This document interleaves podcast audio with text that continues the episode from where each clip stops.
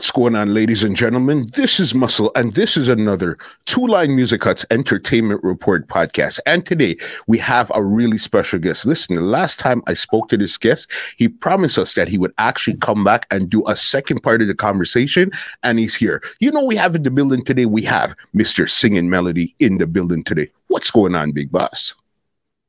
Lovely, man. Lovely, lovely. Everything is great. And um, as you can see, my movements is kind of just in and out of places. So I am good that I could be able to move back and forth in this time. You know, we thank God for the blessings of um, technology too, as well. So everything is good and up. You understand that 100% because a lot of people haven't really been moving around, and a lot of people they're kind of stuck because they don't even understand how to work with technology in these times right here now. True. You understand? Wow. So our last conversation, we covered a lot of grounds, but there was still so much to cover because of this crazy career that you've had over the years here. So we're going to try to get through a bit more it here. All right. Yes. Come on, respect. All right. Okay. Cause I know, um, one major thing we didn't cover was, um, the group Lust. So we knew, I know how you meet you met Thriller U at, at, King Tubby's. That's where you met Thriller U. So now, mm-hmm. Lukie D and Tony Curtis, where did you actually remember meeting them at first? Yeah. Um, for Tony Curtis, um, I think where I met Tony Curtis again, this is like bringing back so many things and so many moments. And um, I think I, I met Tony Curtis at the studio as well. Um, I think if it's not Record Factory, it is Arrows Recordings. And if it's not there, there's another place in Ocho Rios called Roof International. So I think it's Roof. Roof International will strike a, a, a good place. I think it's Roof Studio in Ocho Rios. I think that's where I've met um yeah, Tony Curtis um, it was it was really rather uh, you know a thrilling moment because you know as vocalists we always um, we always drawn to other vocalist sounds. And sometimes we we it, it grab us immediately. And Tony was one of those kind of persons that that have that unique sound that actually grab us. But it wasn't until he actually explained you know how important I was to him and, uh, the influence that I have on and on him when he was growing up. Because mm-hmm. we had talked about, you know, how he used to when I went to Linstead to perform at a lawn close by his house, his home back then. And that place was more like as you know, the original dancehall place. And he was just a kid. And but when he heard the sound, he was looking through fence and trying to peep over when he saw me on the mic. He must say, Oh, that look a black boy, body, you know you know. But um, that's his, his his own words, you know, saying to me that he grew up actually listening to my music and listening to me. And we became friends, and not just friends, but we became lovers of music together. And um, you know, I actually tell you, Tony had played a great part of me being in Lust. Um, not that that that that that um, he was there when Lust was forming um, before, basically, um, after meeting Tony Curtis, Tony never know Lukie, but him, him know of Lukie D and, and the music and so on. But him, you know, me, Lukie, and Triller was much closer because we grew up together in Firehouse mm. at King Tubby's and so on and so on. So I met Lukie D in Firehouse, uh, you know, in Firehouse because, as I said, and King Tubby's because um, Firehouse band is Lukie D uncles. Danny is Lukie D uncle and George, I think. So, and Lukie is come from a musical family as well. The Sugar Belly band was Lukie D uncle um, as well. So, you know, there's a lot of different things and different vibe going on. So I met Lukie, Triller, basically the same time going to King Tubby's. So Lukie and I used to really just clash at times at um Shalamar sound system with Amaral Bailey, them a set we on and things to see what the better sing on. You know, we used to clash, you know, sing off and not no physical, not the next man with the studio we laugh and talk about it and it was it was a joy. Mm-hmm. But Lukie he has been in the music from a while, and his first album, I think it was nine years old with Fatis and Burrell. Mm-hmm. And so Lukie he has been recording for a long time, become before became famous, you know. He actually wasn't a King Tubby's artist, but he was there with his uncle playing music. I know Lukie D played a little music as well because of the influence of Firehouse and they grew up together in a band and so on. So he was actually like the apprentice singer for the band and so on. So that's how Lukie D really, we really get in touch with each other, you know. When I met Lukie D, Lukie D was migrating. I think he had migrated at the time and was in Detroit, but he was traveling back and forth same way to Jamaica. And that's how this whole harmony thing comes together. Where Lukie D will come and say, yo, you know, Melody and Trillan, we have some song and he would say sing this and sing that. And when it comes together it's so beautiful because anybody who know me know, know that I'm not really a great harmony singer but I'm a great I'm a, I'm a great vocalist. Like I I could I could pitch a vocals in any range you wanted to go. Lukie D knows that you know the sound was unique and it was strong and it was powerful so we fusing together me him and Thriller U at the time Mm-hmm. It was a beautiful thing. And we were always saying that we wanted to have a group one day because we were watching the music and watch how it's evolving and everybody now becoming solo artists and the group sounding songs were cutting out at the time. And that was about 19, I would have said about 1990, nine, about 1990 or before that, maybe about 1989, to be, be honest with you. Yeah, because at that time, my first recording came out by, on King Tubby's at 87, I think, or 86. Mm-hmm. So we were always singing harmony back then, but we weren't talking about lust. We were just talking about um, just the possibility of having a group together. And then, like I tell you, I met Tony before. Tony and I became friends.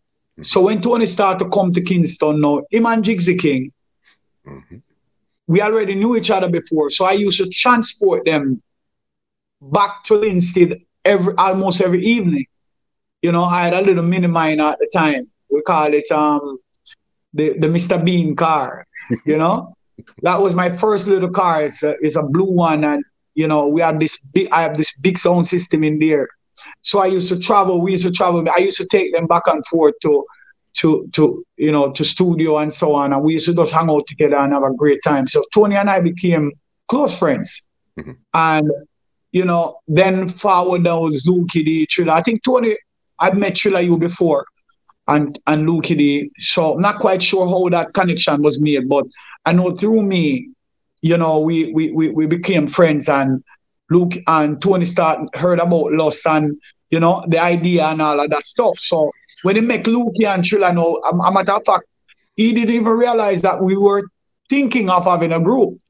So he started saying that we should have a group. So it's like this thing we're adding to be, you know, with, with, with, with just the whole influence of each and every one of us that we are drawn to something that is much more powerful than ourselves, you know, and, and said, you know, let this thing be something that we put out there. We came together back in 1996 and we started to rehearse together now and so on to try to make this thing happen. That's how I. So the group was That's the group was formed in '90. So then now officially it came together in 1996. Nine, I would have said 1997 officially, and the reason why because we're always on and off on the idea, and because of our solo careers, we were always traveling. And so I was living in the U.S. and at the time, and Tony Curtis bust now with I believe I can fly. Him have um, you know, on a new management with Banky Loss. So him have, I believe I can fly on another song that was doing extremely well. So he was traveling back and forth doing shows. And he actually came to New York and we met up at Dan One Studio. And he was saying to me, Why Melody, John Star, you come afar and come live Star and John the, you know, we need you back a yard, man. We could just fly back down and put the group together and and and stuff. So I was like, you know, um, yeah, but right now I'm kind of there, so I try to build build up the thing. And I said, no, man, in Jamaica, you for there. And I said, man, you mash up the thing. And and to be honest with you, I went home and I started thinking about it. Yeah. And I said to myself, you know, Tony, right, I go go down. So I flew down about the next month after that. Flew back to Jamaica and I called Tony and me I said, yo, me there and I said, what? All right, me, we'll get Luke and Thriller U and XYZ. But we didn't actually have a name for the group. We just know that we wanted to, to really have something together. So how did so, you guys even come up with the name here now? No, the name was pretty simple. Well, it was difficult at the time because we started coming up with all sort of different name and it just wasn't cutting it, you know, it just wasn't cutting it. So I think Lukie, Trilla was saying, you know, I think we need to use our initials. Mm-hmm. But start putting initials together, it kind of a little bit confusing. We didn't know how to place the letters. And um, so the whole thing come together by us just saying, hey, let's use the initials, starting with Lukie. Since that is Lukie idea with this whole group, this is how the name now becomes really profound and you know so it is all of us idea but Lukie was the one who actually came up with it at King Tubby's and say, you know, we should have a group one day, you know, and um, we, he was the one who always initiating the, the, the, the rehearsals and the harmony song because he was very good at that. Thriller U and Lukie D is really the harmony gods when it comes to backgrounds. Mm-hmm. So they will will actually come come up with the harmonies and all of that stuff and how it should be laid out for the song to be perfect or the sound to be perfect. And then how we fall in now is really just matching our sounds to that sound and singing the right key and everything. And everything comes together really nice. It becomes one sound. Mm-hmm. And you didn't hear singing melody more than you hear Trilla, more than you hear Lukie when we're singing together. It's all just one sound that gives you loss. But then when we perform songs now, we start to record, you could be able to identify who is Tony, who is Trilla, and so on, because that's what we wanted. We wanted everybody to have a shine. Because why most group really break up mm-hmm. after a while is because you always have this one brother that's a stick out in the song, and him becomes the lead singer. Mm-hmm. So we're always mindful of that, even though we weren't we weren't thinking about that kind of ego. But you know, from time to time, things will lead up that somebody will have to take the lead. So anyway, um, Lukie D start with L and we're looking at it. And then we'll also put Thriller U second because, you know, the U will match and then the singing, you know, come together and then the T. So after we came up with that, we saw that it was lost. Yeah. And we were kind of iffy about it because we were saying, well, you know, the word is not really such a, a nice word to use. You know, lust is always something that always bring this whole thing like it's a it's a it's a it's a it's a it's abomination thing unto the Lord and you know the lusting after woman and flesh. And so Luciano when Luciano heard about it time Luciano bus and on good. Because I don't know if you know that we were before Luciano. So Luciano Buju, the whole of them, we, we bust long time before them. Them, them are youngster compared to we, but based upon the image, it may look like them they are long before us, right? but we are here long before them. Mm-hmm. so when Lucia bust now, because you know we are Lucia kind of tight, you know, and Lucia said, "Boy, the name of Los is the only thing we bother me now. The, the name, we don't need to change that name, you know." But anyway, the name came together now and we start to find, try to say, you know, we want to find a, a understanding for this name, what this name really mean to us, you know. And we put we also put an um the acronym, you know, in between. So therefore you know the difference between the L and the you know the U and the S and the T. And then we said we wanted to mean something. So we came up with this with this understanding for it. It is love, understanding, sensitivity, and trust. So that's what lust means, right? To us, to us, because it is all of us personalities that comes out in that. Mm-hmm. So the love Luke is always the peacemaker, even though he is always also the troublemaker sometimes. But him have him, him, him, him cry the love and the peace in the thing, and him always keep the unity within the thing. Now, Thriller U is the man where always I say him understand, but miserable. you know i am the sensitive one you know i pick up on things very easily and you know and, and i want to and i'm serious with it because at the end of the day somebody has to have that that seriousness within the business of of how we do things and then the, the trust now will be Tony Curtis. The man we always talk about trust and boy, loyalty and bag of conscious things, you know? Yeah. So the love, understanding, sensitivity, and trust is really what defining loss, you know. Big, big, big right there. Because I know again it's yeah, Lukie D, Thriller U, uh, Tony Curtis singing melody. We know that, but again, the meaning behind that, that's pretty profound right there to even come up with that now.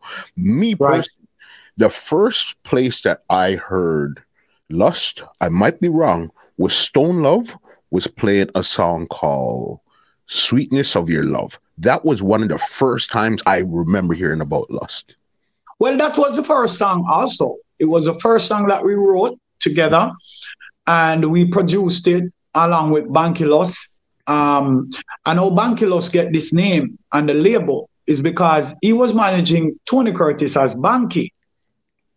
And um, what has happened is that after meeting Lust and we decided that, you know,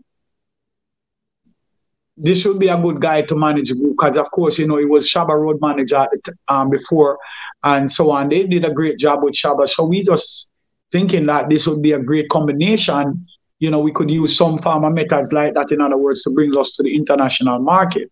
Mm-hmm. Banky did so. So when we had the, when we wrote the song, we didn't have a label at the time, and we're calling Banky and we said, "Boy, you know, we'd love for you to produce the song and to put it out on your label. Mm-hmm. So the label now and the name Banky Lost now is attached, is really lost. Why Banky Lost, the name Banky Lost became Banky Lost. So so we took on the, the whole movements of Lost and Banky carry Lost on his shoulder. He did everything that he could have done, in other words, to promote the group, to get us number one. The song was number one almost everywhere. And collected several amount of awards, you know, you know, neck to neck with Beenie Man that year, you know. Um, was the first song that released with Lust that create the first international vibe for mm-hmm. Lust. Mm-hmm. That's where everybody heard about Lust. Everybody. We're talking right across the globe, you know. People were saying all sort of things. People were saying, no man, this not real. Um, yeah, they're gonna mash up soon. For big singer, no man, this never last. You know, mm-hmm. things like that. Because you see, we didn't tell our story. We didn't explain to anybody why. But long after we started to do interviews and we started to explain to people why it was important to have a group back in the mix. Because the group sounding songs were fading out. Musical reggae music history was dying. And we recognized that because we are also lovers of group ourselves, you know the Paragons, the Mighty Diamonds, you know, if you think about all these groups that was here before, you know, and the Melodians and so on, those music were stopped playing on radio. So what Lust did, Lust was the first four solo artists ever to break grounds as a group in Jamaica. It is a part of our reggae history. No, that is our history that we have created. And out of that came the TOK, the ARP, the, the, every all of these groups come back to the forefront now and start to collab. Before used to have Monster Shock, mm-hmm. you know, and so on and so on. But and that and, and that is really after loss really created. There you can go back and look at the whole history and you see that I didn't realize. I didn't realize that it was really since '97 that Lust has been around, and how many groups came out after the fact. It, it, was quite a few of them. And yeah. um, like I said, there was always group in the background, but never brave enough to to come to the front. Mm-hmm. So when Lust lead out, it was it was time for groups to roll out, you know. And um, we saw that they did a fabulous job by doing so because it helps to create another blend within the industry and level the playing field that you know Harmony Music was playing. TOK was a little different and I like what they brought to the table because it was just different. It was a different kind of group sound and dancehall vibe too, not just, you know, singing. You know, even though they did a couple hit songs singing, but it was Lust was really like a vocal group that bring the classic part of the music together, you know. And um, you have the ARP, which was doing really nice. Then after that comes another group called um, what they call themselves again? Oh man, I forgot I forgot the names mm-hmm. because they didn't stay long as well on the market. But you know, it is it is a beautiful thing to to look at it now and see what we have created and realize that it is here to stay. You know, Lust will never be one of those groups that you see break up. You won't. You might not hearing us now, mm-hmm. but we are working in the background. We are doing things and we are communicating every day as brothers. Still, we have a group that we chat in more times. Sometimes we customers on a post on a post more joking at this group yeah, more than music work. We want to see some work, we want to see some ideas, you know. And I'm the one who always complaining to them and saying we need to come up with songs and we need to get that. Sometimes Tony Curtis now is a man, like me say, him the man will always I try post things in the group and I say, yo, listen to that song I lost, so look can't do that song. Because Lust was built also on original music. Because we realize that we have done that in our solo career. So we want to bring forward a group that is different. And so we started out singing original songs. You understand? Or all original songs. So such as mm-hmm. Sweetness of Your Love was our first song. Then we come with Run Free. Then we came with She Got She Got Me. And then we start to follow with an album with bare original songs. Mm-hmm. So just as I am was actually a song. We were actually after after Run Free, we realized that we need something that a little different. We were it, it took us a long time to really do a cover because we're always saying no, we don't want to do any covers. Anything that we're bringing forth supposed to be written by us. And and if you go back and you look at the albums, you realize that all songs are written and produced by us. You know, um, so when we when we heard when Lukie D said to us one year that hey look guys I have a song that is going to do extremely well because Lukie D is the one who always a write and him always a pick the songs Okay. Yeah, so Lukie is the one who actually helped us to really find songs. Tony Curtis play an intricate role. Me, you know, me, me on the business side. So me always I work on the business part of loss. Um, so for for creative soul coming together, it's a it's a fight. It's always an argument with choosing songs. Yeah. So I realized that so I step back a little bit and take charge of the business and then let the creative minds them, the one who always are tussle up with them one another, because I don't like to argue and fight over stuff that can be very simplified. So um, I just step back and I let Lukie and Tony and Trilla. So even in studio sometimes I'll be they'll be writing and I hear that a line is kind of not really so powerful. I will chip in and put in my line and a man say, yes, singer, yeah, man, yeah, man, that song, that, that line the shot, you know. I Trilla would say, yo, me not like that, mm-hmm. you know. And to me, it's either because I still gonna get my piece of the pie. So why am I arguing about a line that can make the song either better or worse? You know, mm-hmm. if it's if it needs something better, then change it. You know. But what I don't like is that if you're going to say this is not good, then you need to have something to back that up. You can't say something is not good and not have a backup. You know? So that is just my thing. And that's Lust has been a family. Mm-hmm. So, like I said, Lukie D came up with the idea with Just As I Am. We didn't know what song we are going to sing. We just, he just said, guys, we have a studio time, 8 o'clock. Everybody must be there sharp. So everybody asked the question, what song we're going to sing? He said, when you come, you will see. It's a very easy song. No need to to worry about anything, you know. So at the same time, you know, when everybody come together, we decide we meet at the studio eight o'clock and we're there. The musicians are there because we do everything live, you know. That's all us do work. We don't believe in a one man show or one man band. We do everything live.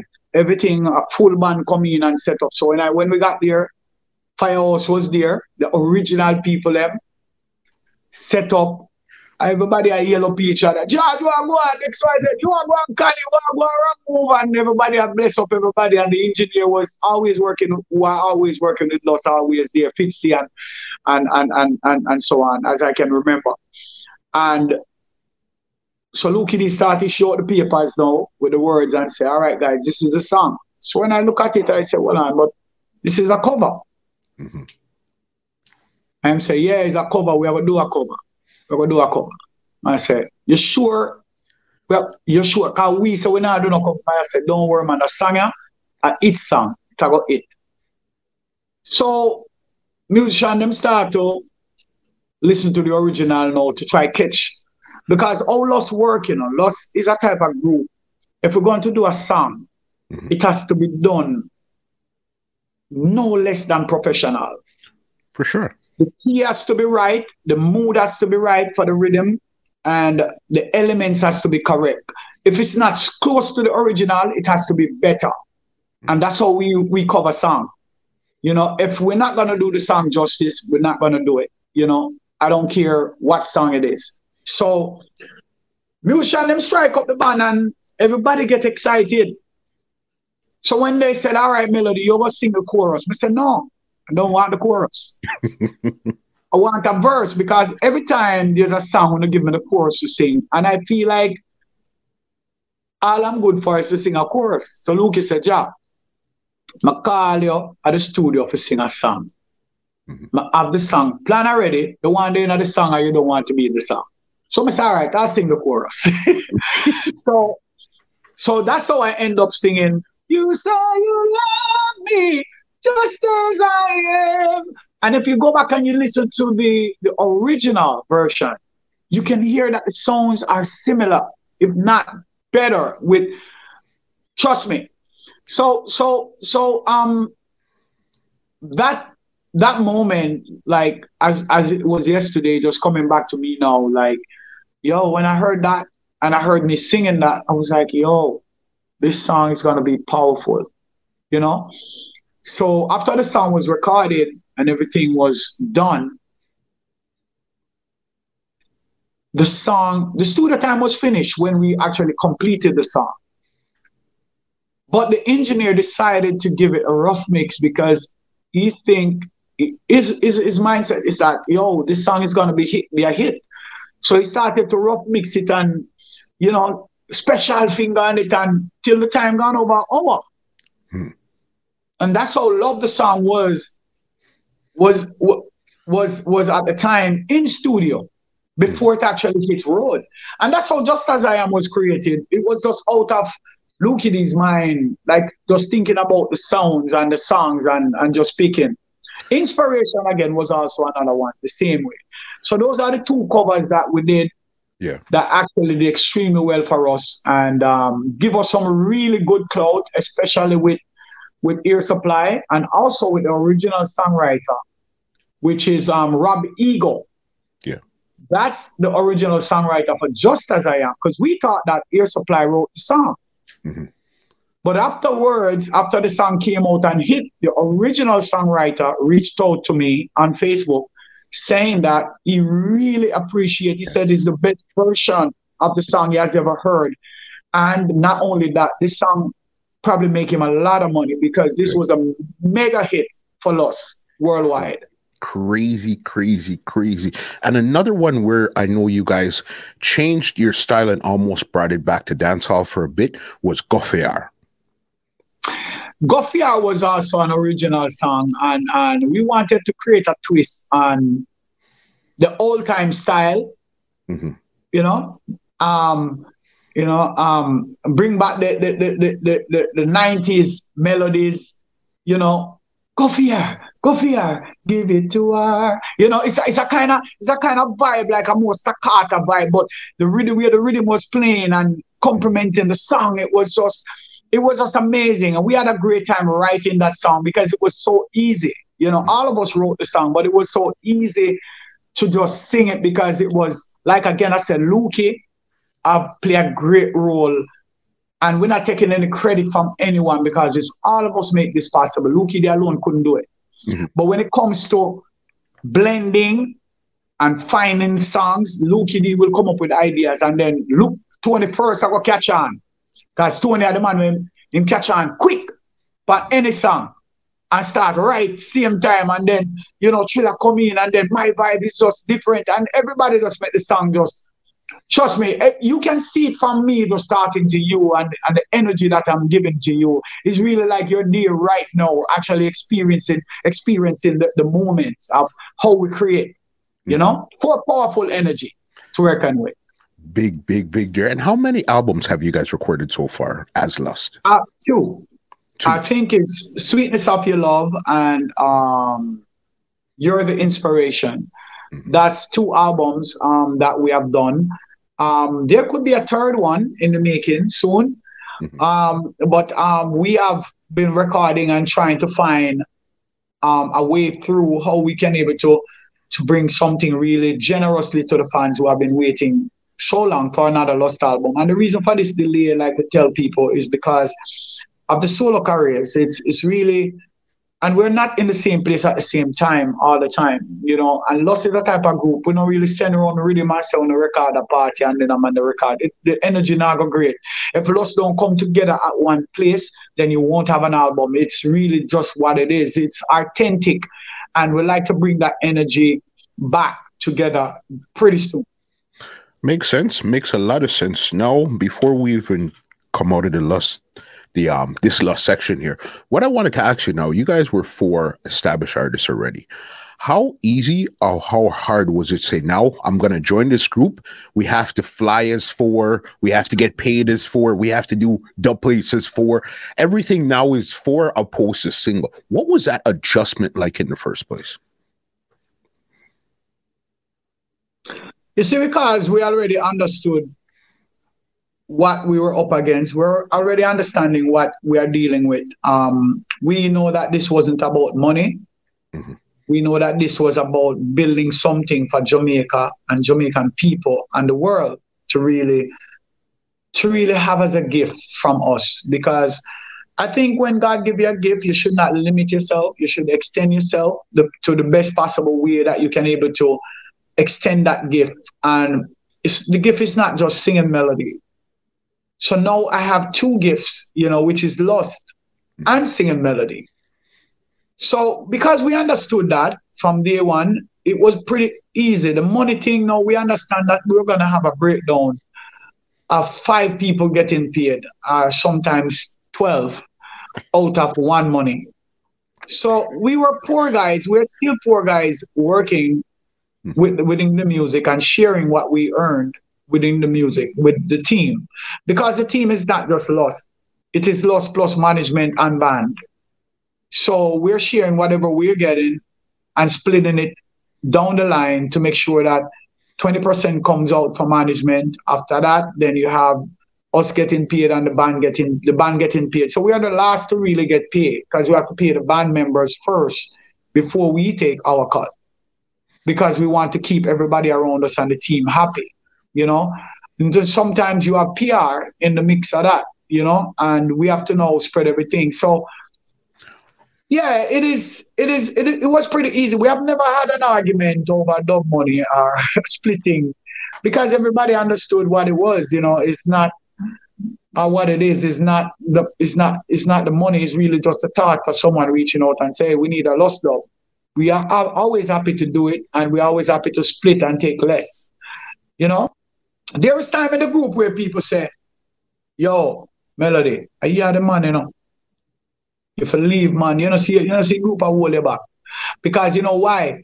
Because we already established solo careers. And what happened is that after after working with the group, we realized that the group is getting more attention. But that's what that's a that's a deliberate move. It's not because singing melody don't want to work on singing melody. Because if singing melody becomes more prominent than a group, people is gonna only book singing melody.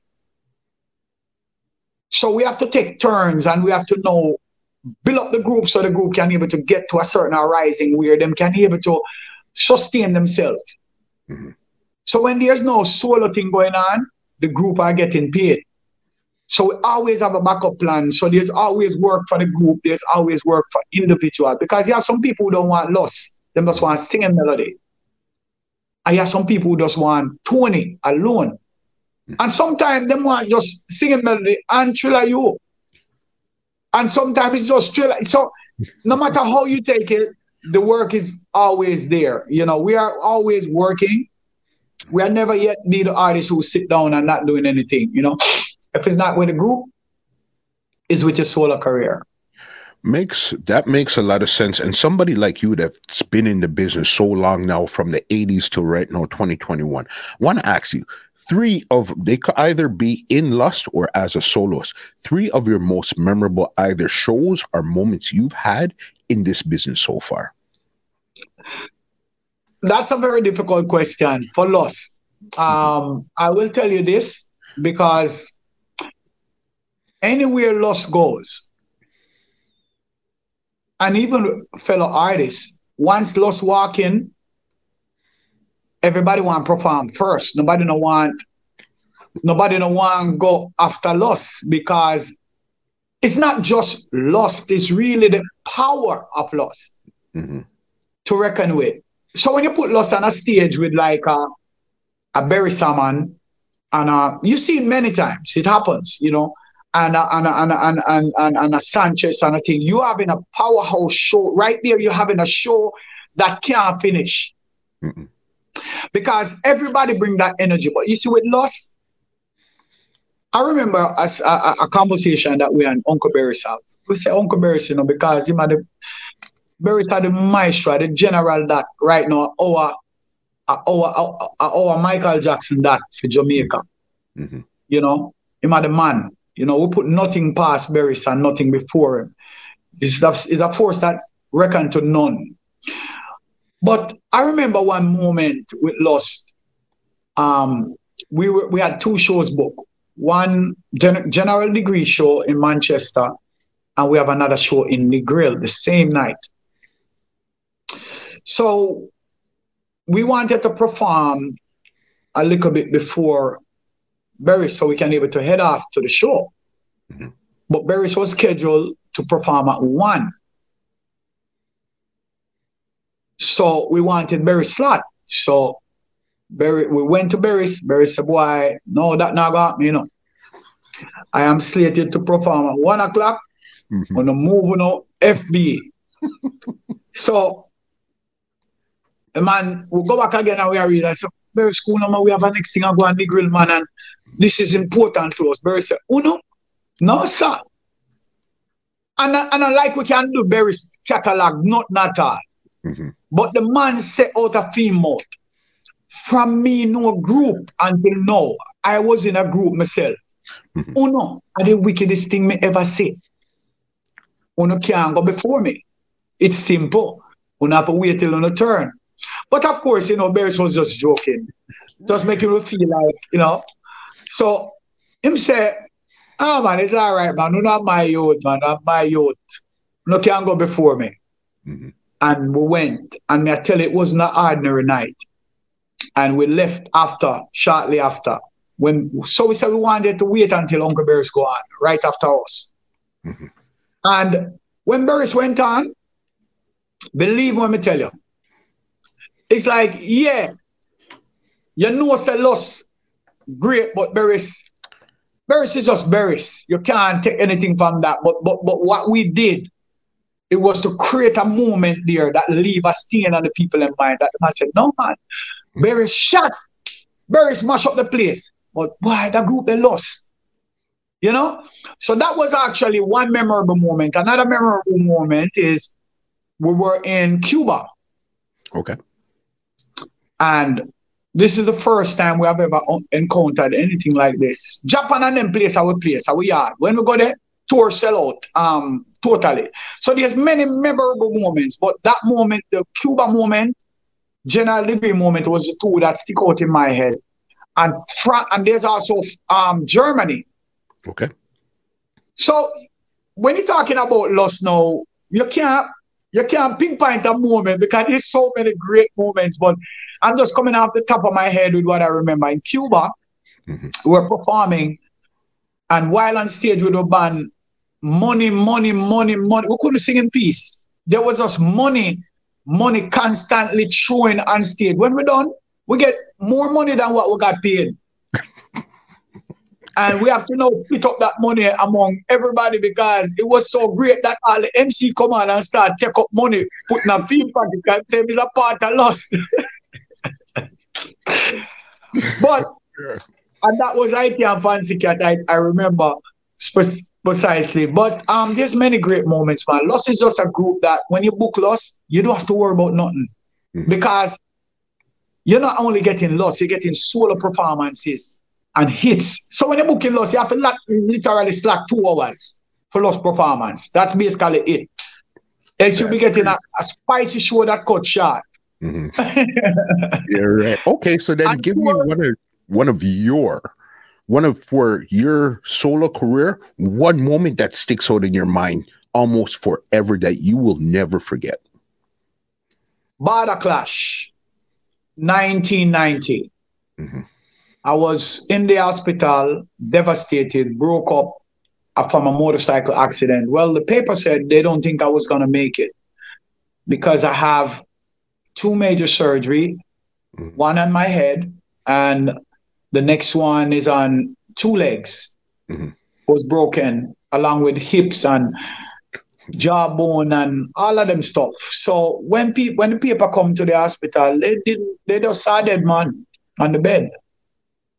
But while I was there, I was actually just asking God for another chance and telling him that I will do well if if I got another chance. And and them times I was just laying there. I didn't know anything, don't know what is happening. Just laying there, a motorcycle accident. Me and Tiger actually have one of the worst accidents in Jamaica.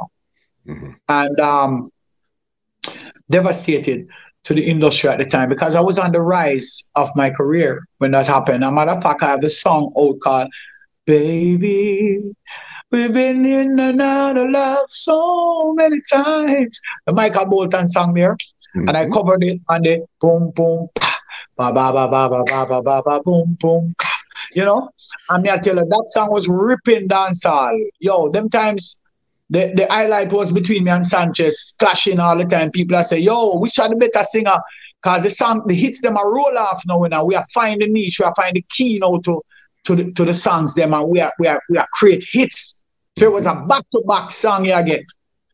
And right in the midst of that, the accident set me back. So everybody said that this was gonna work. So after about uh, uh, six months in the hospital or seven months, I started to recover. Mm-hmm. So that's when I started to get visitors. And um, so at the time, you have Coleman, who's an artist as well, and his brother, who's a dentist.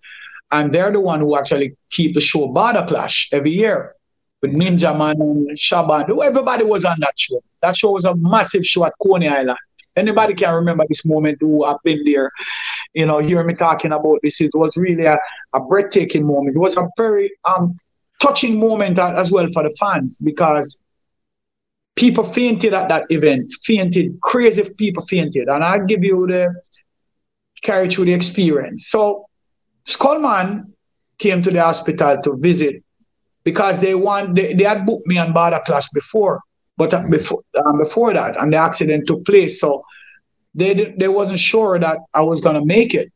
So after they got the news that you know now receiving visitors, everybody now started to come and visit and stuff. So they came and they were like, "Yo, my brother, I'm glad you're alive," and I could hear them, but I couldn't talk because I have a lot of stuff in my mouth to hold up the, the, the my jaw and things like that. But I could make signs, shake my head and things like that.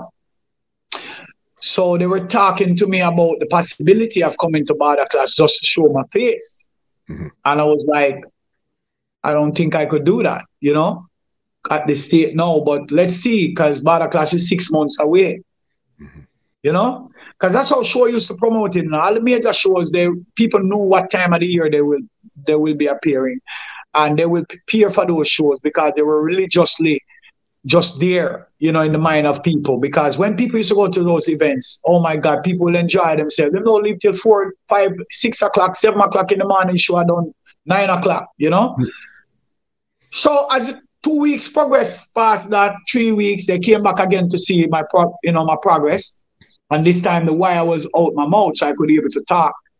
So we start talking and Them I say, yes, man. I mean, I say, yes, man. We I said, we try and make it possible because me, you know, I didn't know what I was doing. But for me, it's like I felt like this opportunity I get now, I'm not gonna waste it. I'm not gonna lose a moment of it. I couldn't walk, but then I could have talked and I could have sing because I got back. If you look on this side, you will see where there's a, a high, like a, a buff. If you carry it closer, this is the side that was worked on, and there's still a, a piece of bone just there.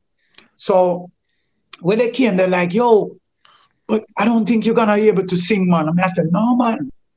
I go sing, man. And doctors, everybody, they used to just come to my bed every day because, you know, I'm star in the hospital and everybody want to know who this guy is and mm-hmm. so on. So I tell them, yeah, man, I will set it up. Don't worry. So my jaw get better now. I could able to sing. I could able to do anything because I'd gone through the therapy and everything. Everything is great here now. My head, you know, because I have a skull fracture that a rock actually got inside my brain when the accident took place. And I had to do two surgery on it because one, they didn't x-ray properly. So they didn't know that there was a stone inside my head until my head started to get so swollen. So that's when they have to put me back and do another thing and realize there was a rock in my head. And that's how I, I recover from all of that. So when I couldn't talk, all of that stuff that was happening, I could have gone. But like I said, my reasoning with God that actually brought me back to this life now that I could be sitting here to talk to you. And after that, border clash coming in the next two weeks. Mm-hmm. So I'm cutting everything short. Next two weeks, border clash in the making now. So I said, Oh, I'm going to do this because I'm still in the hospital. My legs are on weights and things. I can't move around as I want to. I'm still in bed. Mm-hmm. So I, there was two nurses that from the UK, two white nurses that was always there and always coming to see me every day. So we were talking. I was saying to them, Hey guys, would you like to go at a show, like a stage show?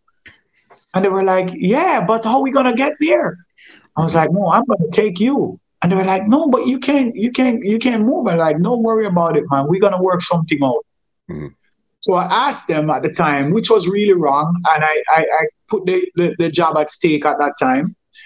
Um, but I really wanted to get out there to let people know that I was alive and I, you know, I'm well and I'm, they can look forward to me coming back to the industry and things like that. So I was determined to make it happen. Mm-hmm. So I called him and I asked him if they knew of any ambulance guy that I could talk to. and they said, Oh, we don't know that. Um, we can check for you. And so the security guard that was there, no, I actually went and get him and asked him. So the second week, I got a wheelchair to roll out the bed. And this is how God was just working on me fast, like really quick turnaround. Mm-hmm. And I got a wheelchair now, so I start to roll myself outside now. So that's how I able to make connections with people now and and give them instructions and so on. So the ambulance guy came and I, I set up everything. So I tell the promoter to come and see me at the hospital. So he came back, Skullman. I said, we're going to need some money. Mm-hmm. So he says, what for? I said, we'll have to pay for the ambulance. We have to do this, do that. All of this is illegal now that I'm talking about. I'm so sorry that I could be could be to sit here and talk about this, but yeah, it's just real. It's just what's happened at the time. Mm-hmm. So the ambulance guy come and, and I said, yo, I'm giving money and roll me out a year. After the sister come and visit the ward because we couldn't leave before the sister come and check off the patients. Yeah. And see that everybody was good and everybody was well tucked in. And then the ward locked down. The nurses on the ward, I I basically talked to them, set up everything, said, look, don't worry, I'll be back by before morning. The ambulance came the, the, the night of the show after the sister gone quietly and the nurses that I invited come. They are the one who operate the chair that turns into a bed and the, the driver helped them to slide it in the ambulance and I would be able to transport to the venue. When we get onto the highway, the siren ah, on now by this, and you know, we are cut road because late. Everybody has said this, it was a surprise to the fans, you know, because the fans wasn't expecting me. Okay. This was a show with Shabba, Ninja Man, all the artists at the time that were the top artists was on this bill. Mm-hmm. Shabba was in his prime. Ninja Man was in his prime. And brother, when the ambulance reached at the gate, when I say people, you know, we're not talking about not joke people, you know, the, sh- the same amount of people that's inside of the venue is the same amount of people on the outside. So when the ambulance was cutting through now, they said, wow, somebody must dead inside here. Mm-hmm. And I heard somebody said, I wonder if I singing melody. You know, just like that, you know, and I was like, wow, I wonder if they see me inside here. So I'd start to tell the nurse, make sure all the windows are closed. And and they said, no, no, everything is closed. Don't worry, you're good. You're good. And got backstage on the ambulance, reverse, and they back up and they roll out the bed, and the bed now turned into a chair so I could be able to sit in it. And then they have two two piece of metal that goes out so my leg could stay elevated on it. So the MC, you know, lined up everything and it was my turn to go on stage. And brother, when the MC said we need to have some assistant to put this chair on stage, is people lift me up and on camera on stage in the chair. Crazy. And when I started, I literally start seeing females fainting, people, men I dropped down because the crowd was so tight and the place was getting on fire. And it was just a moment that was just so, brethren, up till now, that moment, sometimes other radio disc jockey who interview who know the history always talk about this moment because they remember it like it was yesterday, you know? And that was one of my memorable, memorable moments. But there's also Japan when I first went there, as we talked about it, I was the first Jamaican artist to do a, a reggae Japanese song.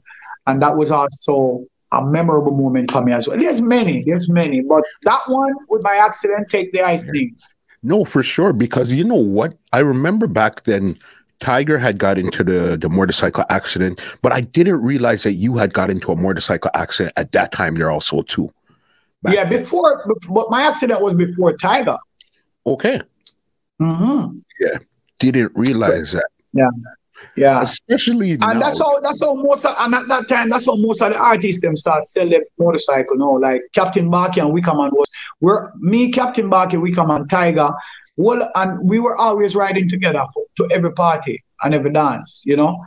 And so after that, after Tiger accident, I think that's when everybody know decide that this motorcycle thing mm-hmm. now go work.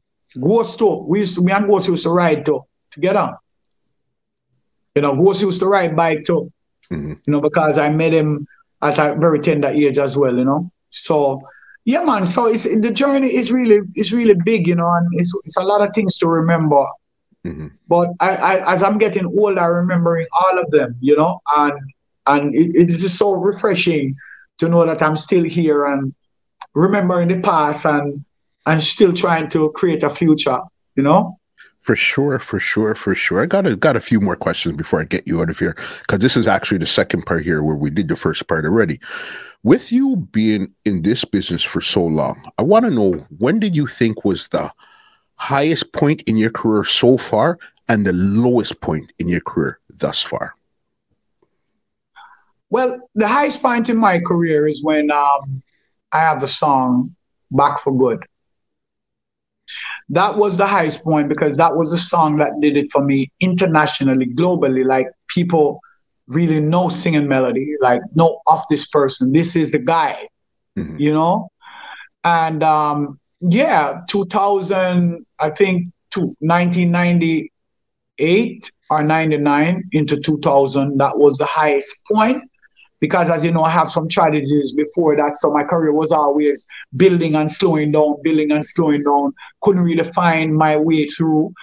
And um, that song with Colin Fatah and York, um, which is Fatah's label, I was with at the moment, that created that new highlight in my in my in my career. And um, that was it. That was it for me. 2000, 2001, 2, 3, 4 was the year of just singing melody, just booming, and you know was just on the high. The lowest point of my career, I've, I don't think I've ever gotten to the lowest point because I'm always in control in terms of what I do and how I feel. You know, music wasn't something that was that I felt like, you know, I'm responsible for and I need to be up in people's face every day. So the moment I'm not there, I feel like I'm not anywhere, you know? There's always a thing with me that I actually adapted from some of the veterans. Is is really humility is one and and the next one is timeless. Be a timeless person. Where your music no matter how long it takes for you to bring something when you come with it it will be correct. You know it will be awesome. People will love it. And they, you know i try to create this staple that stays on people's mind all the time where people will never forget who singing melody was or is, you know, because of the kind of music I make and how timeless they are and how they fit in in an everyday life. So you will never, you will never have. I never had a, a low, low moment, but I think my low mo- moment was the accident, but it was also a high moment for me because, you know, it was a moment that actually brought me back to how fast I was going to get mm-hmm. there, and it actually slowed me down so I could be able to see a little bit clearer that I could get connected with God and and understanding that this wasn't just me who wanted to make a career. God has something to do with your development, and you need to take it at a pace where you can. And you see, is all of this bring even the highest point of my life, you know, in my music career. Um, so I will never forget the highly flavor of the Most High because He's the one that actually brought me to this far. You know, I couldn't say it's me because mankind knowing knowing mankind we are self-destruct, you know? It's like giving a baby a candy. He want another one and another one and another one, you know? Because he don't he don't know that, you know, this is not good for him and he can't have too much, you know? So with human being is the same thing. If you keep giving people success, they will never know their failure. You know, they will never get to understand why do I fail, you know?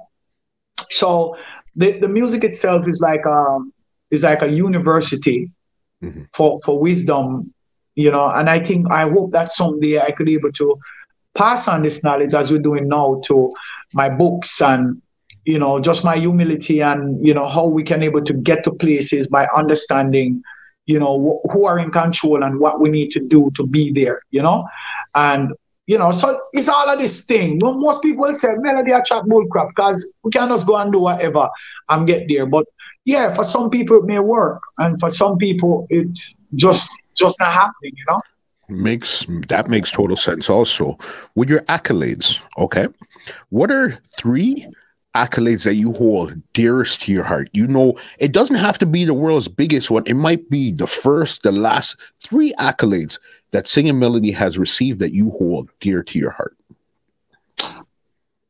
Ah, wow. Mm-hmm. Um, I think one is Rockers Award because that was the one that actually opened my eye um, for best new artist of the year and and things like that. Um, uh, the next one is Back for Good because that that was a song that you see everything was coming like it come at a certain steps, you know, that that that you say, wow, you know, I mean, you know, you realize that was the iPad, but then receiving something to highlight that, that that actually fills you up to say, yeah, you know, best reggae song of the year, best um, reggae artist, and and rest. I think I got I received like three awards for that. Um, Tamika award as well. Um, wow, it's a lot. It's a lot of them. But but and and recently with Lust, I've received another one um, from the minister Babsy Grange um, for entering the first um, recording artist to enter the the the festival competition with Buju Banton the other day. We have received um, one one for Lust as well. Um, and Lust have received many too. Song of the Year, this, that, that, and that. So there's a lot of little awards, and we haven't got to the Grammy yet, but that's the highest achievement, and we'll hope to get there we have mentioned in the Grammy a few times. And um, you know, I'm grateful for that.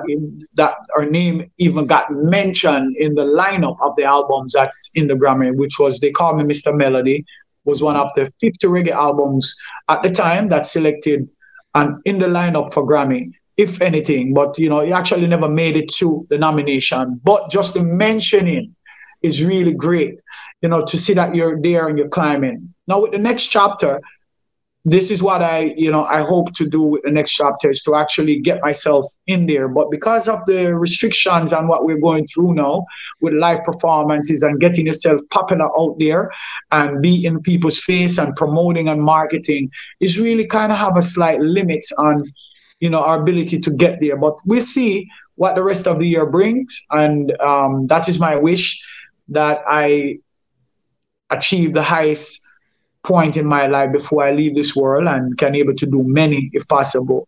You know, um, this thing don't have any any restriction. Is really just we have to work our way up there.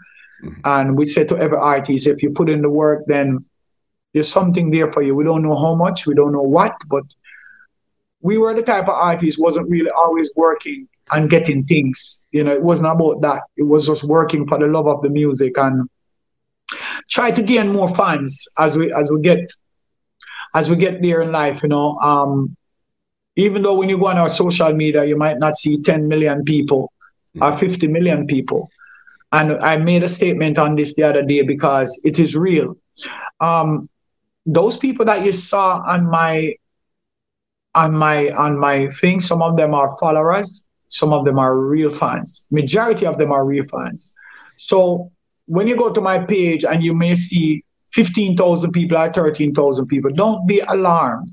Mm-hmm. My fan base is much bigger than that.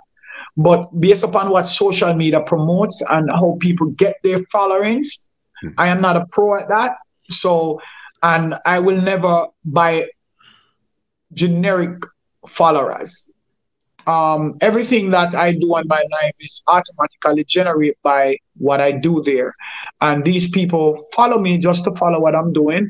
Are there fans that actually know me and follow my music? Because I've met fans, even on my page, I can able to sing word to word with me with songs on my live too. Mm-hmm. So that shows that these are real, organic, and authentic people that's really paying attention to what I do. What we hope is that these authentic people can able to turn what we're doing into real numbers. And that's where the challenges are is getting the real fans to to really start buy into what you're doing and not just there to listen but to actually invest like how you're investing with them.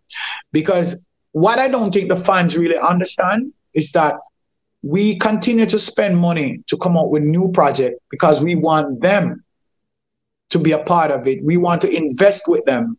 You know, so if they do back the same favor, that means is that we will be getting somewhere together. So why you don't hear your favorite artist sometimes is because there's not enough to actually bring new music to you. It's all easy and said and done when people may look at artists and say, but all you have to do is sing. Mm-hmm. No, it is not that simple because putting a song out there takes a lot of money to market, to promote, not even talking about the production part because the production part costs money, but the marketing is really what costs a lot more. And now we're in a digital age, is that the old school thing don't work no more. So yeah, it works, yes, for the print medias and things like that. And but for your everyday fans who have them them cell phone and them on every minute I look so, those are the ones that have multiple choices. Them can scroll past you in a jiffy you know, if them are look for something specifically. But if them stop at you, we give thanks, right? Because that's what we're working towards. We're in a digital age now. So we're working to understand how to manipulate the digital age and to actually brought it to life. Sales is also another problem that we have, is that the fans are not educated enough how to buy compared to streams. So it's a lot of things that our industry is going through right now that determines Grammy, determines everything that we do to grow. So don't think that is not because the songs are not good that the artists are putting out. Is that it takes a lot more to create that and to get that happen. So yeah. Make that makes that makes sense also. Last one I have for you before I get you out of here. This one is more on a personal note here. This is your weight loss journey. All right. Because I know was it something more on purpose, something that came along? How did that come along in the first place? Because we remember singing melody as somebody that had weight and had on a lot of size. Well, not a lot, but you were always uh, one of the Ball bigger singers. Yes. ah, do you have time, bro? Because I have time. This is this is this is really this is actually the biggest part of the, the next chapter. Mm-hmm.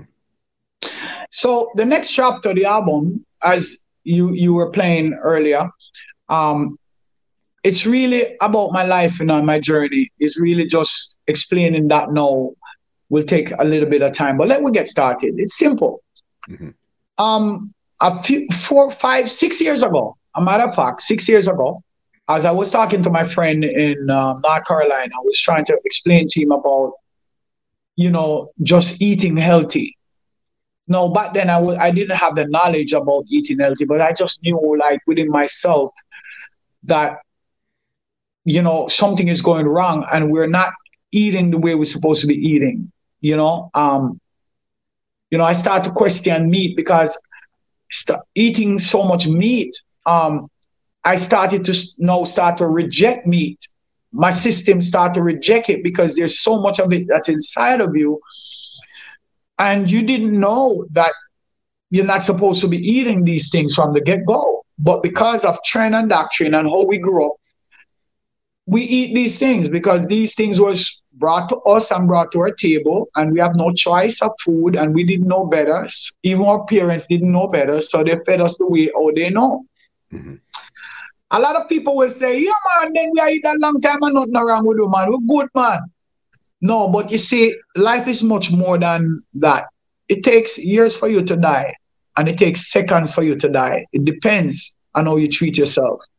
So your food is your medicine, and your medicine is your food. It is simple as that. So for me, I woke up one morning and just have a light head, just my head just light, like I can't balance, and my ears was always giving me trouble. And you know, I start to realize that something is wrong. Went to doctor, they can't find anything wrong with me. They don't say, say well, maybe you have vertigo, and vertigo is there's no cure for it, as what they say in the medical fields but I grow to find out otherwise that this wasn't so.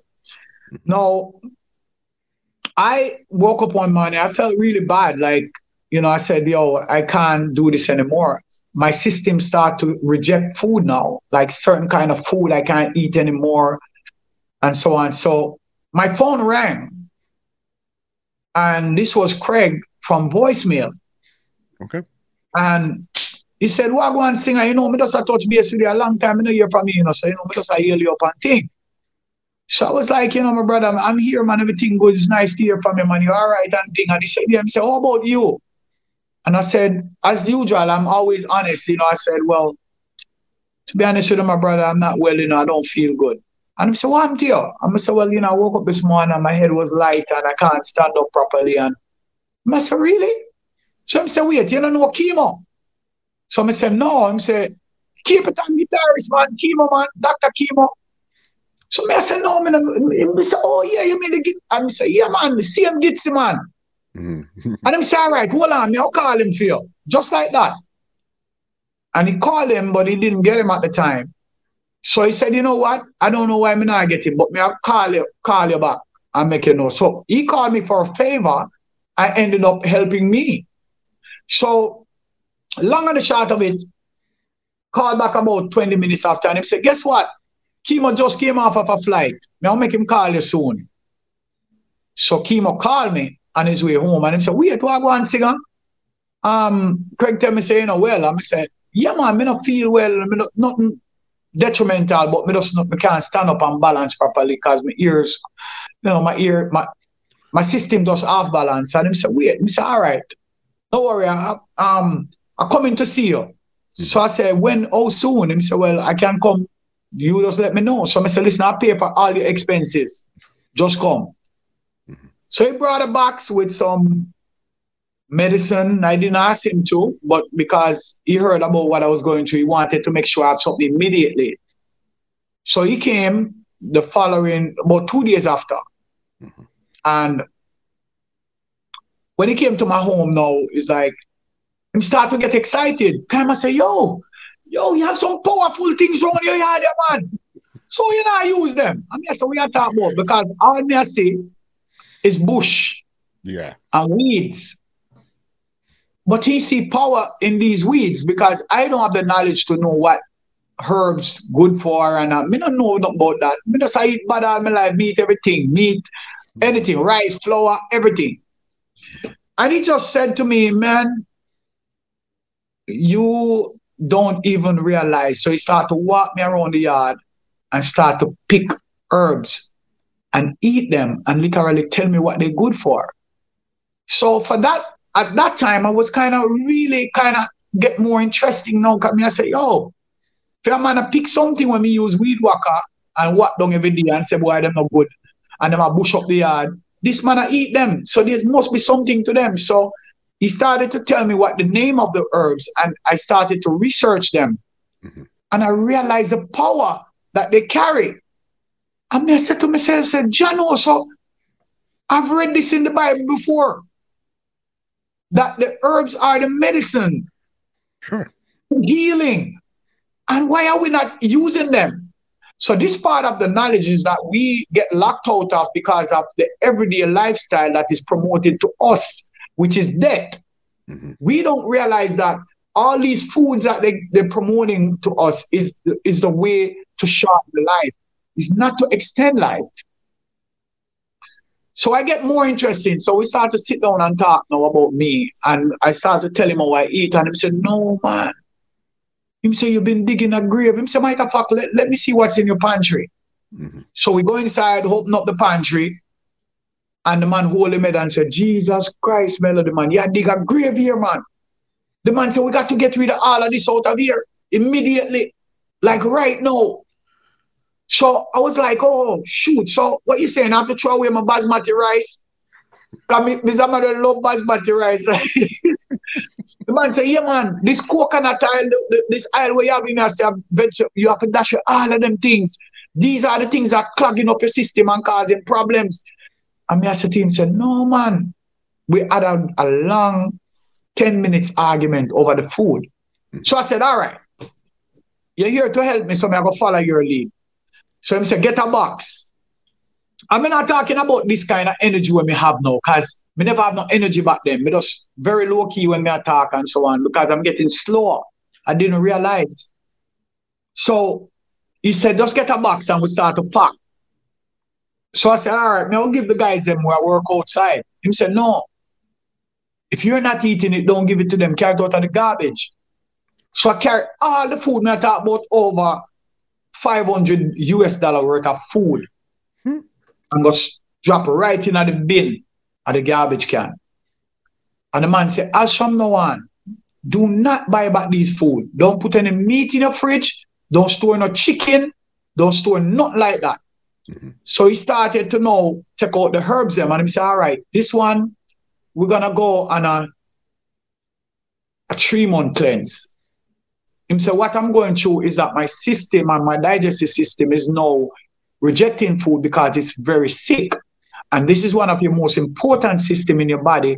And if this stop work, then you're gonna have all sort of different problems. The next thing is that you're clogged with all these things that you've been eating for years. And like he said, oh well you was, and like I would give him a number and say 40. He said, Well, your sickness in your body is 40 years old.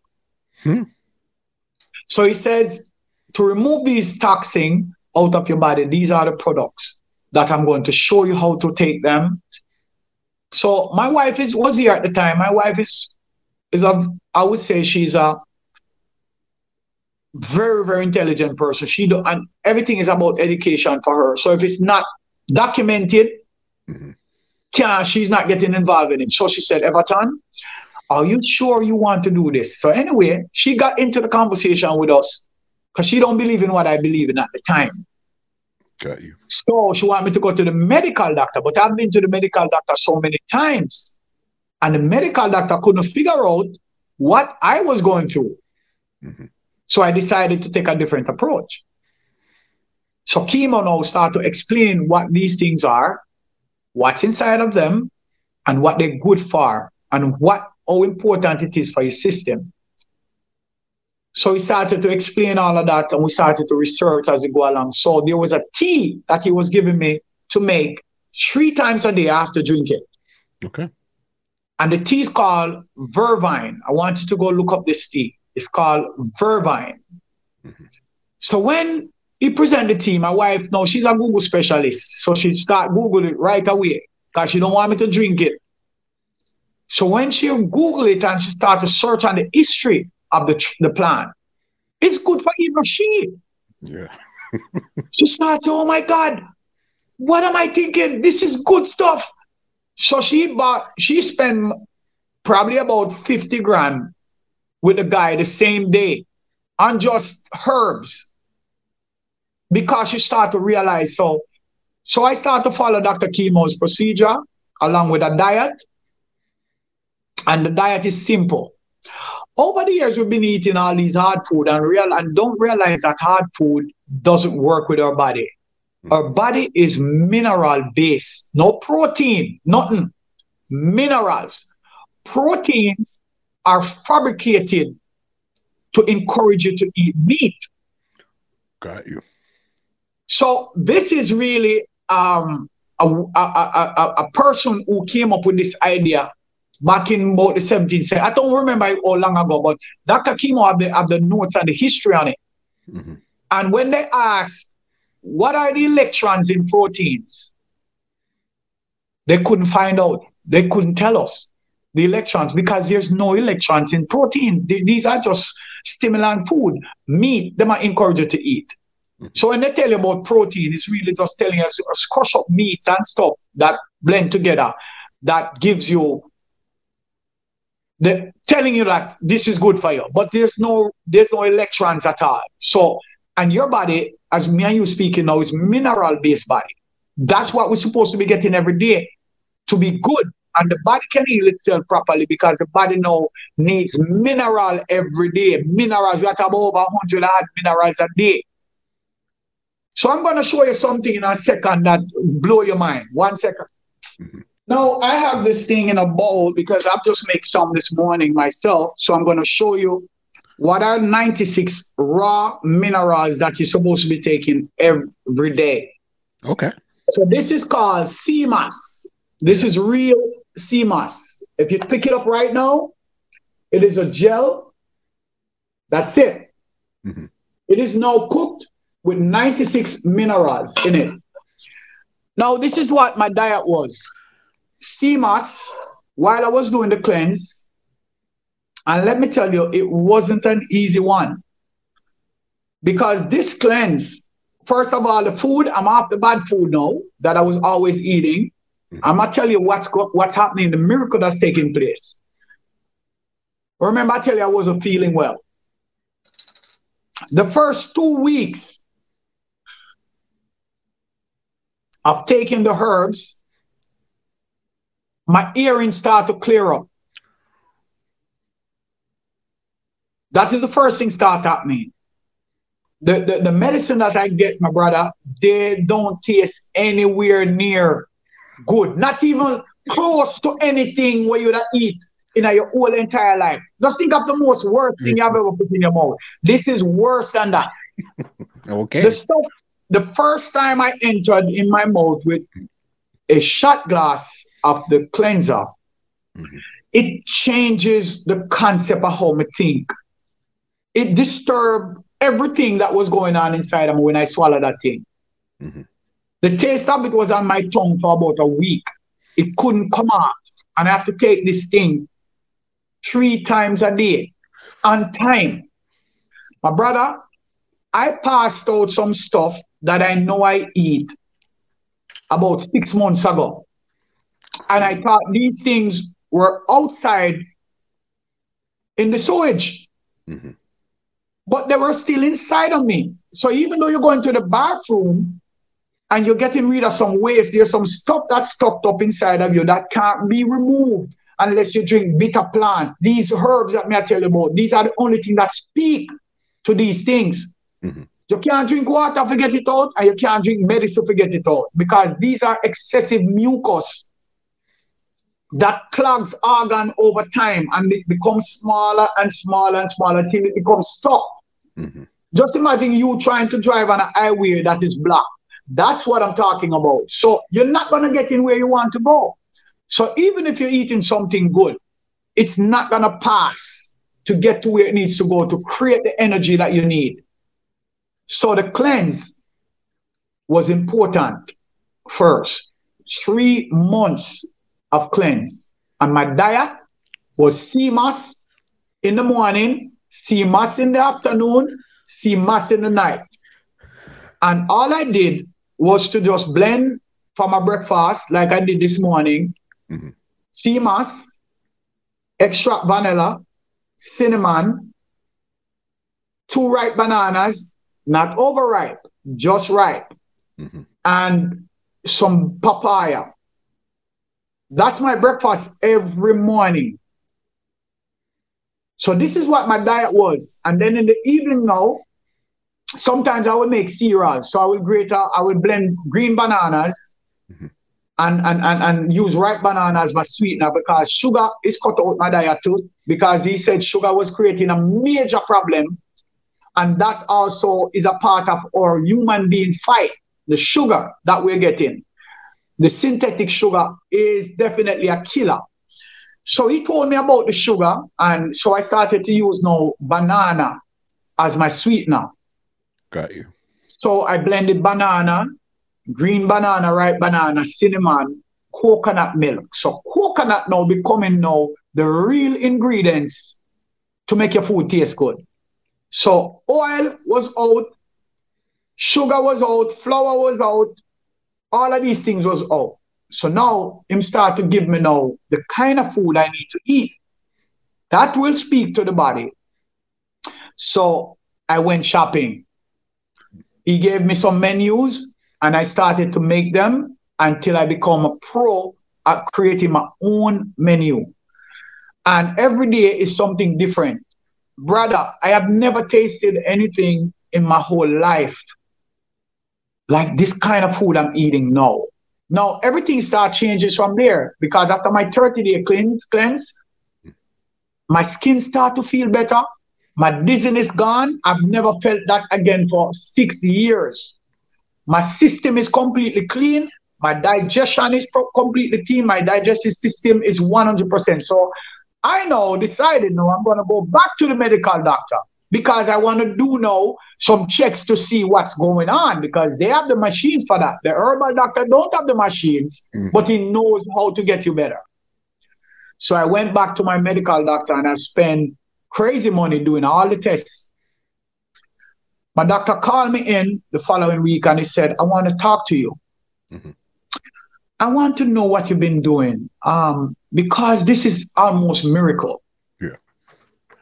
So he says, um, what, what, what, what are you eating? I said, well, you know, I, I don't, I no longer eat the food I eat anymore.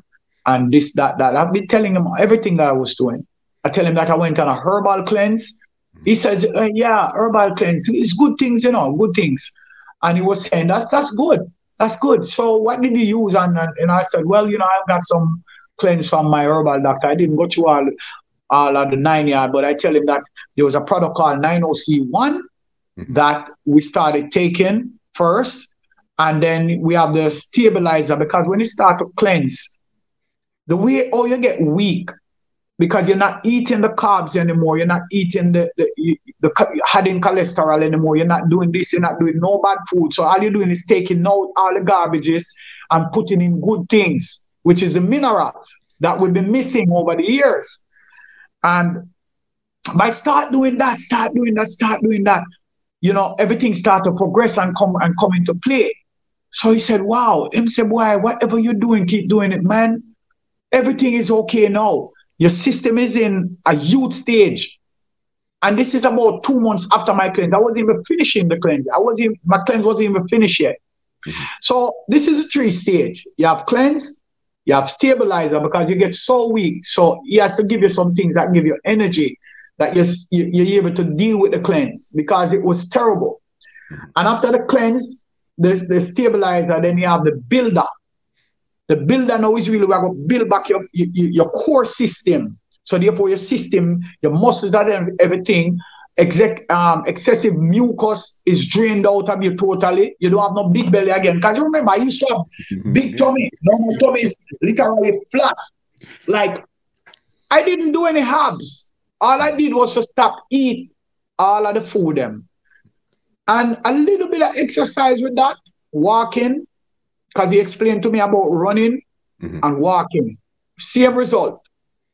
It's just that when you run, your heart rate go faster, but you also damage other things. Like you you damage your knee, you will also damage your ankles, you also damage a lot of things when you run. And this is a herbal doctor talking to me about these things.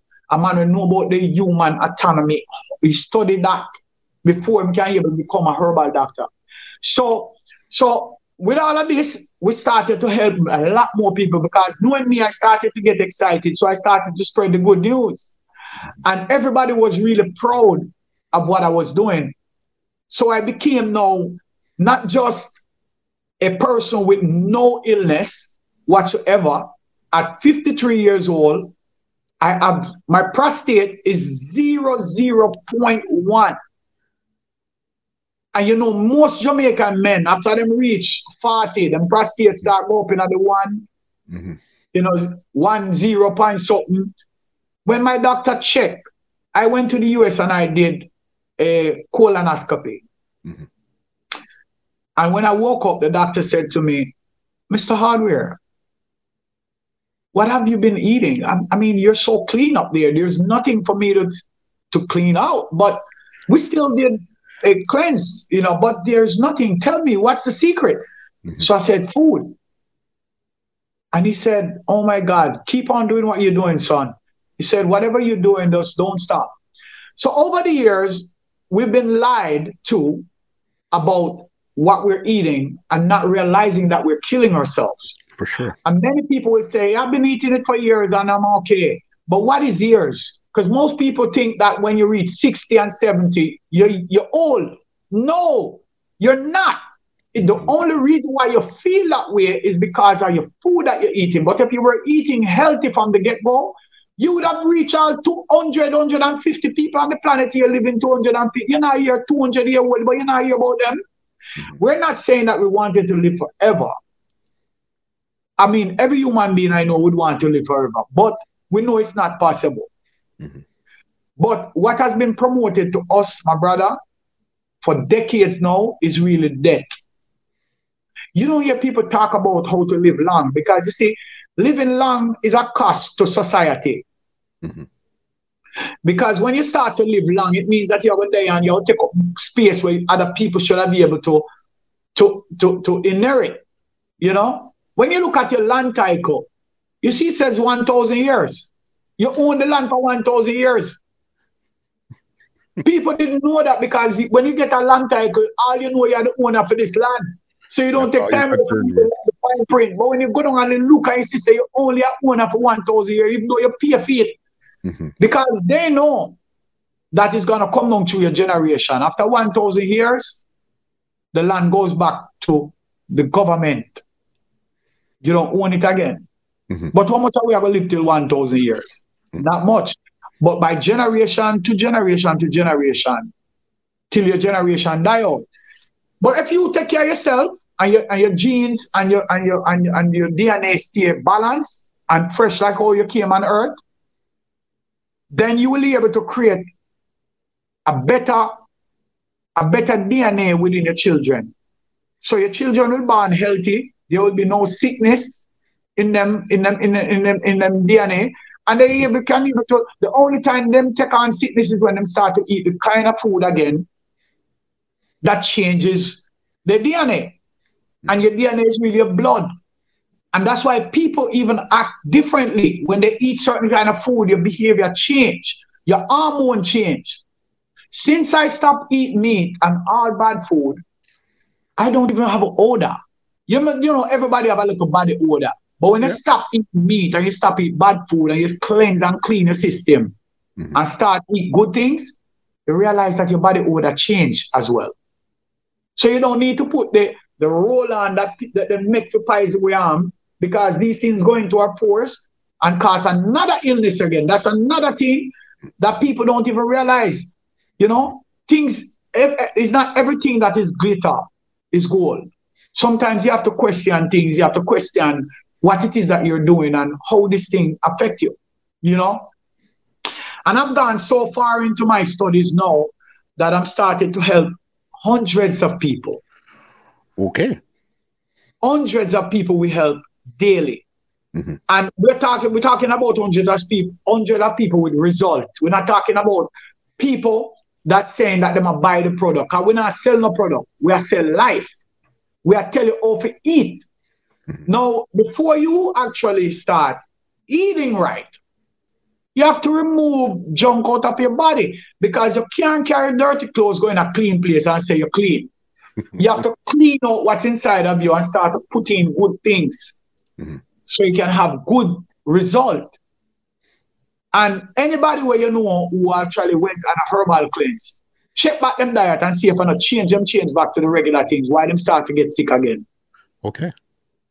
So that's been my journey. And continuously. Um, I don't even cook. Most times there's no pot here because my food is so easy to prepare that I don't literally have to put on a pot. I could simply go outside and pick up fruit from a tree, mm-hmm. and that fruit will sustain me and give me all the electrolytes and the nutrients that my body need.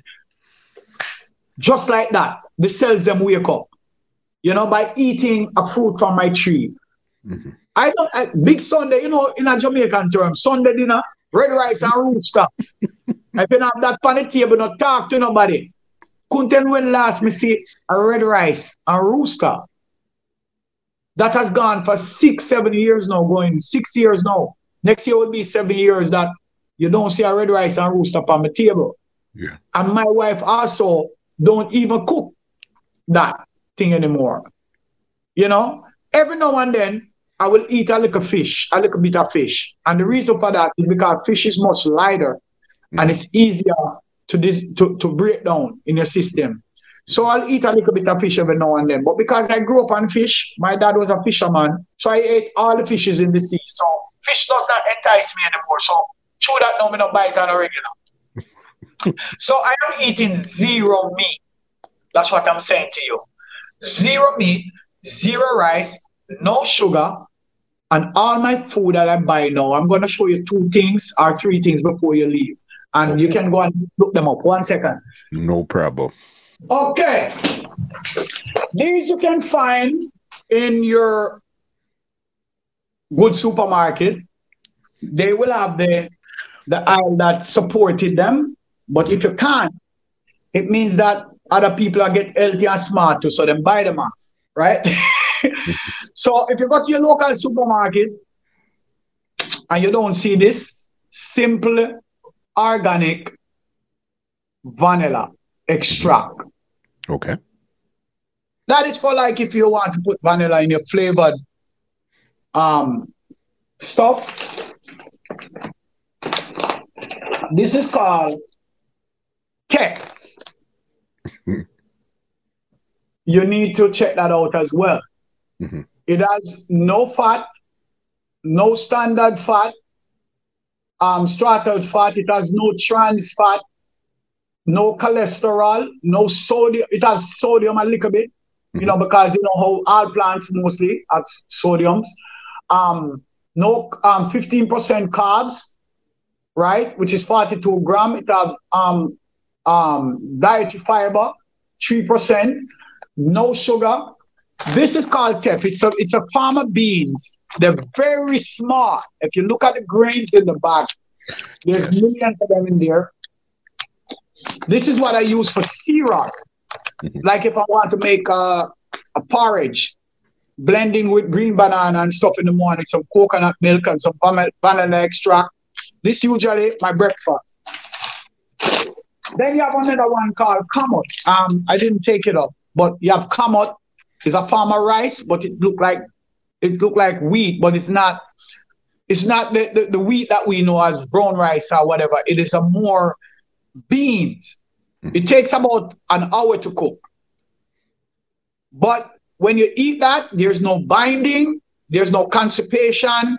You pass your stool very easy because it breaks down, the system break it down very easy. And these are just healthy stuff. This is a tea called Malacca. I can show it to you. You can write it down and you can go research it. This is my everyday tea. Um, and this one is called paniculata. You can also look this one up too. And there's a lot of teas I, I use, right? These are all manufactured here in Jamaica. You don't find this in the supermarket.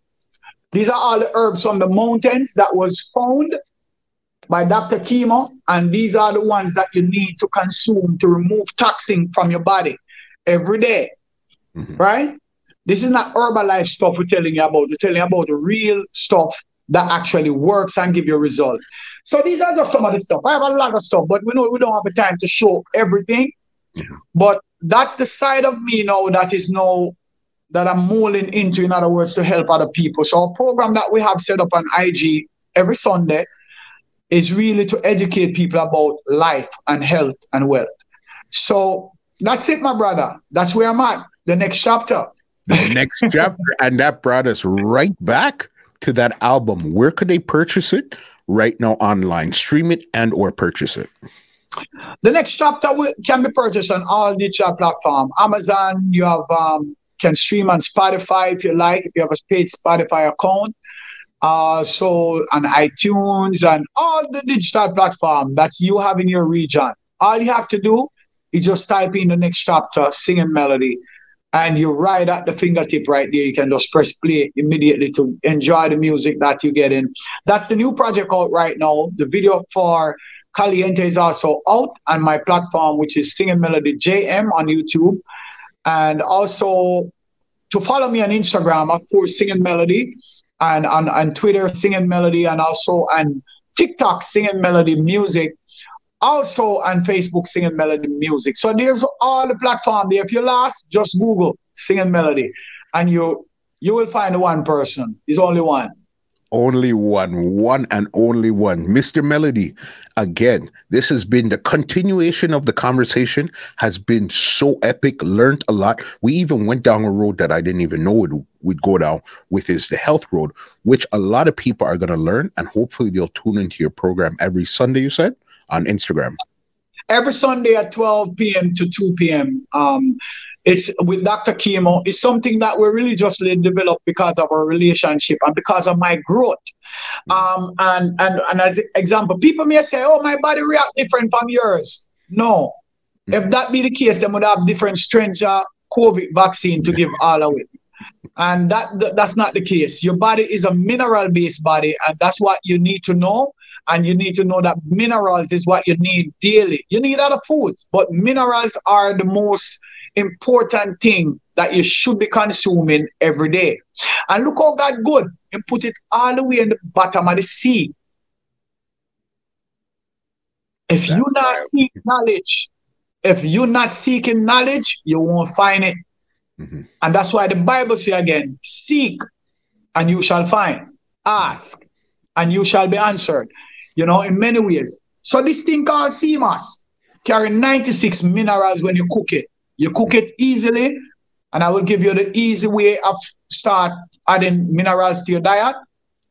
When you get the raw sea moss, you need to soak it overnight. Mm-hmm. A handful of it like this, like a fist in a bowl. In the morning when you wake up, it becomes alive again. It never dies. Now, when it become alive, you need to strip it and pick it take off all the all the seaweeds and stuff that's itch on it, little rocks and things, because you know it grow on the rocks. So you have to take off the stones and all of that, wash it down properly. And and then you put it on a little water in a pot and cook it for about five minutes or okay. so, boiling water.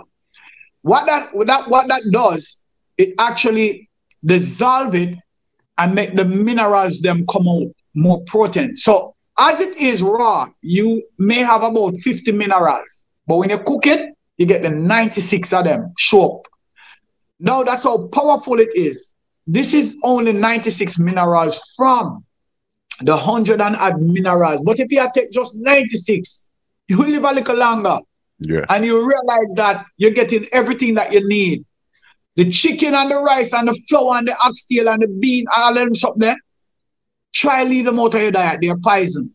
they're going, they're not going anywhere. First of all, your body can't break them down. Your digestive system cannot break down meat. Learn that.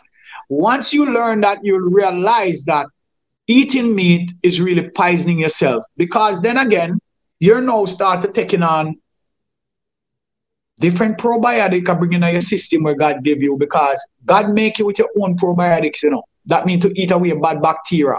So if you put your hand on a microscope, you will see little things moving around in your hand. Yes, hold on, something alive in my hand.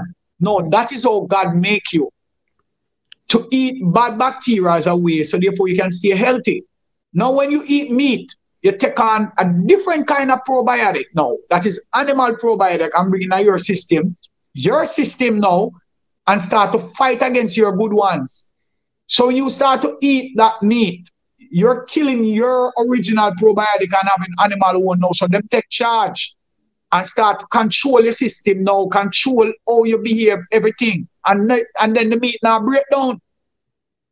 So in a no time, you start a big gut. You start, you know, when people are saying, oh, I look fat and you, the man look good in the man. No, you're dying. Yeah. You just don't know you're dying slowly.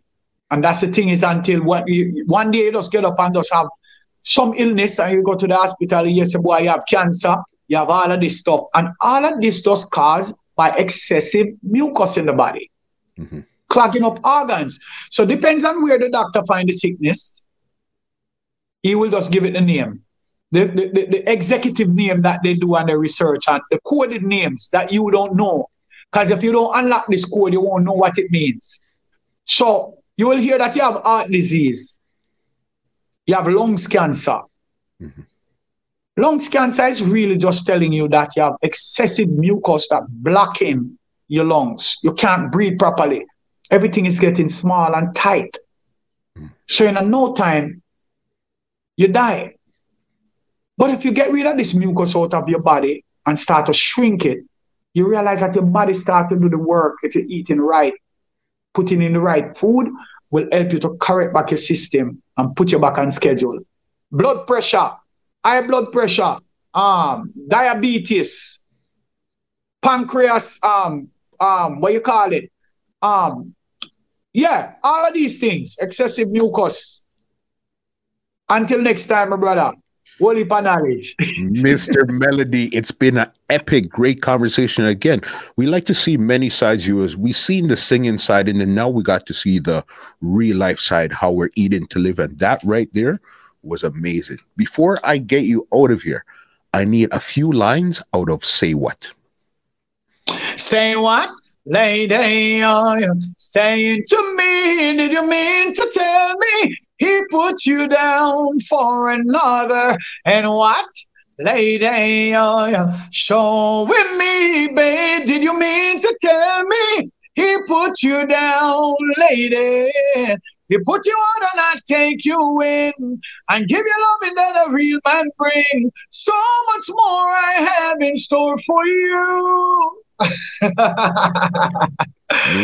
it is love always. And another thing I have to tell you before I go my energy is much higher than before. Mm-hmm. So I preserve this moment to bring you greater music, greater energy when you see me out there back in the world. My shows will be more live and spicy. Everything comes back because of life itself. Respect.